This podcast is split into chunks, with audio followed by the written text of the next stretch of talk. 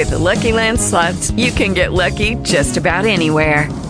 This is your captain speaking. Uh, we've got clear runway and the weather's fine, but we're just going to circle up here a while and uh, get lucky. No, no, nothing like that. It's just these cash prizes add up quick. So I suggest you sit back, keep your tray table upright, and start getting lucky. Play for free at Lucky Land Slots dot com. Are you feeling lucky? No purchase necessary. Void where prohibited by law. eighteen plus terms and conditions apply. See website for details.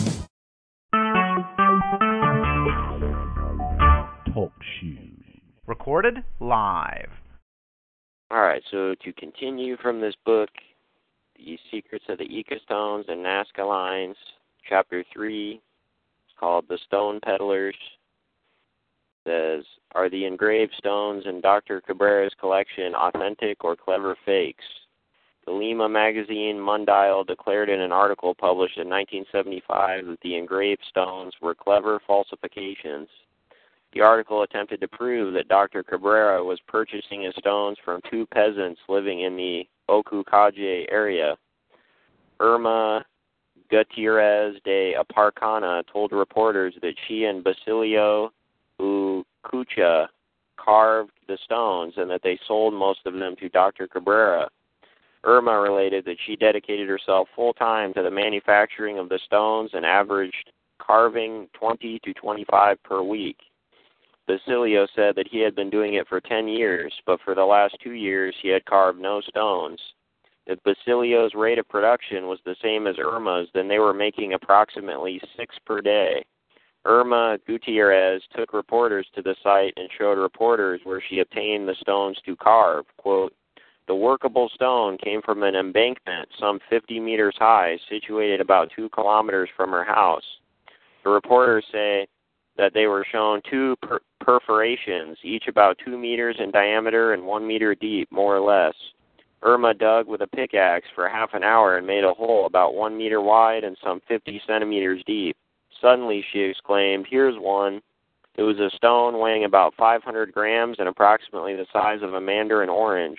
Irma said that they were becoming more difficult to find. What are we to make of the claims of Irma and Basilio that Cabrera's stones were carved by them? There are over eleven thousand stones in Doctor Cabrera's collection. It is completely impossible to have extracted that vast number of stones from two small holes two meters wide and one meter deep. Such an enormous quantity of stones would have required an excavation on the scale of an open pit mine. It seems reasonable that they would have needed a vast array of modern equipment, bulldozers, backhoes, drills, and dump trucks. The sheer magnitude of such a mining operation would have left a huge crater. There is no way that such an operation could have escaped detection by the inhabitants of Ocucaje. The author has made several trips to Ocucaje, and there is a bumpy gravel road across the desert for several kilometers before reaching the remote hamlet of Ocucaje. Anyone traveling to Ocucaje leaves a cloud of dust, and it is virtually impossible to slip in or out of the village without anyone noticing. There is no one else in Ocucaje claiming to have made the stones but Irma and Basilio. The author has interviewed Basilio and his family on four separate occasions. Hamilton Foreman is an archaeologist who has researched the mystery of the Ica stones. Foreman observed that the logistics of a moderate family group carving the thousands of stones and then planning them to be discovered was unlikely. Quote, if one family did this, they must have had an army of elves helping them. Irma and Basilio were arrested by the Special Investigative Police of Peru. They were interrogated and asked if the stones are false or real. Basilio and Irma both made confessions that all the stones had been carved by them and sold to Doctor Cabrera and tourists who came to Ocucaje. It is important to realize that if Irma and Basilio had said that they dug up the stones in the ancient Indian tombs, that would have that would make them jaqueros. To admit to such a crime would mean a jail sentence in a Peruvian prison. Peruvian prisons have been named among the worst in the world. There are severe penalties for jaqueros or tomb raiders. Many who go to jail for digging up or selling national treasure, treasures die in prison. Irma and Basilio, Basilio each have eight children, and going to jail certainly would mean a life of hardship for their families.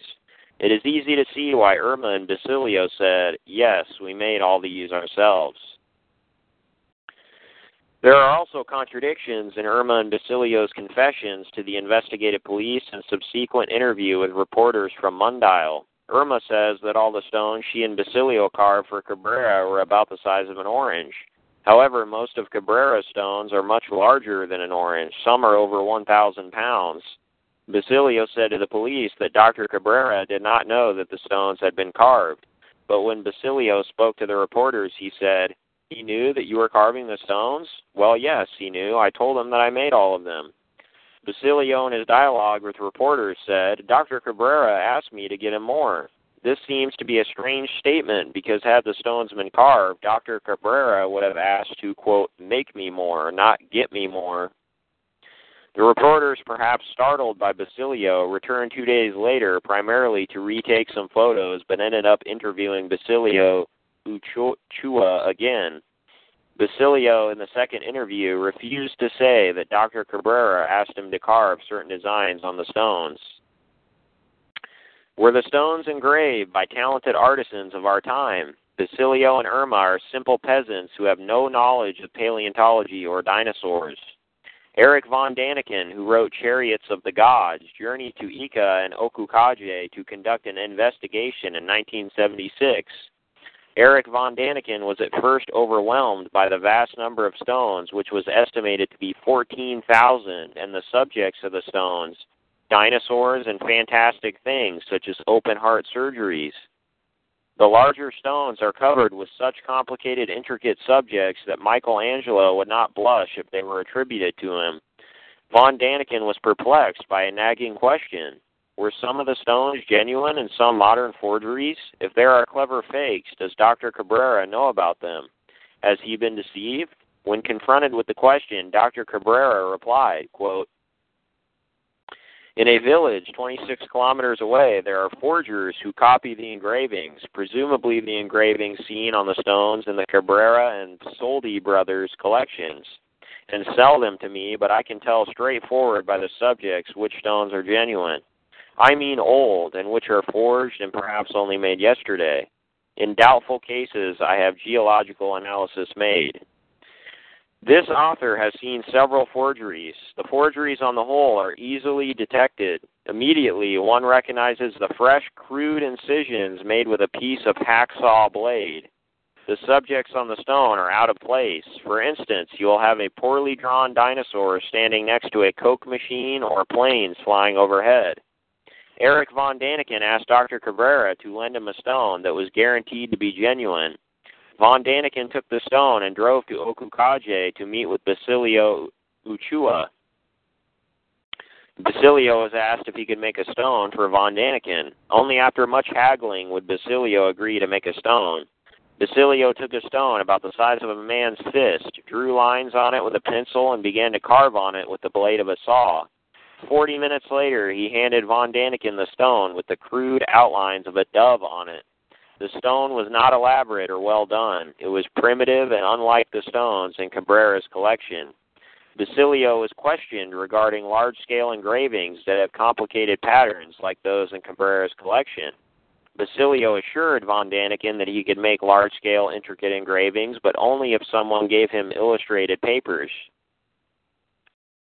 If someone gave him the artwork, then he could copy it. Was Basilio the forger, with Doctor Cabrera being the mastermind who furnished the illustrated drawings? Von Daniken estimated that almost every stone in Cabrera's collection was many times larger than Basilio's small imitation. In fact, twenty engravings of the size of the primitive figure that Basilio scratched on the fist-sized stone would fit on the average stone in Cabrera's collection. It would take a minimum of fifteen hours to produce the engravings on a single stone in Cabrera's collection, not to mention that Cabrera stones are done with outstanding artistic skill and imagination. Von Daniken calculated that it would take a forger three hundred seventy-five thousand working hours or thirty-one thousand two hundred fifty days.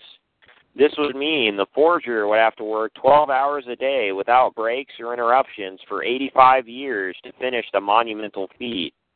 Eric von Daniken compared the stone that Cabrera loaned him with the freshly carved stone that came from Basilio's hut. In the words of von Daniken, quote, right-angled, clean scratches showed on the new stone under the microscope, whereas microorganisms could be seen in the grooves of Cabrera stones under a fine glaze. That was the tiny major difference between genuine and false stones. Ryan Drum, an American biologist, visited Cabrera's museum to carry out his own examination of the strange petroglyphs. Drum wrote about his adventures in the May nineteen seventy-six issue of Info Journal. Drum made his way through the congested shelves loaded down with stones and poor lighting and shadows. He noticed even in the dim light the astonishing petroglyphs with strange five-fingered people fighting or at least interacting with what looked like dinosaurs. Drum noted, quote, what bizarre people with pointy tongues and noses which we begin in the middle of their foreheads, reminiscent of the Mayas who allegedly used chicle putty to extend their nose as if it originated from the center of their forehead. The, fig- the fingers are similar to the skinny digits clasped around the pu- putchy stomachs of Easter Island statues. Ryan Drum brought back two stones to America and did some microscopic studies of them. Quote, I have examined the rocks at thirty and sixty magnifications in a stereo microscope to study the grooves and found no obvi- obvious grinding or polishing marks at any other evidence or any other evidence of rotary power tool use in making the five regular grooves. I am not sure how to date the rocks since they are susceptible to potassium-argon dating only if they are in volcanic deposit. If Cabrera is right and the rocks are genuine or as claimed, they are incredibly valuable and should not only be held in awe, but studied thoroughly as products of human intelligence. If they are a hoax, their existence, number, detail, and bulk represent fine combinations of intellect and imagination. Certainly the stones showing dinosaurs and man in cozy proximity create a baffling mystery that needs a thorough investigation. If the stones are genuine and there are serious scientific indications that at least some of them are real, then it ushers in an intellectual cataclysm. This would result in a pedestal-smashing experience for evolutionists and a triumph for special creation. The textbooks would definitely have to be rewritten and ancient man's technological prowess reconsidered. I first heard of the strange engraved stones of Ica in the early nineteen seventies. I was intrigued by periodic reports in obscure journals and magazines of the Cabrera collection. Occasionally, late-night television programs on ancient astronauts or unexplained mysteries contained fil- film footage of Doctor Cabrera and, and the stones. I contacted Doctor Cabrera and corresponded with him, maintaining an interest in the stones over the ensuing years. I have spent years studying the stones and have brought back over twenty of them from the eight expeditions I have made to Peru. So that was chapter three. I'm not sure if I'm going to have the time or the battery life on my phone to read chapter four, but it's quite a bit longer. Let's see. I think I might just stop there and proceed with this later, because there's definitely more out of this book I want to read. So anyway, that's chapter three of uh, Secrets of the Ica Stones and Nazca Lines. I'll definitely be continuing this later. And thanks for listening. All right, bye.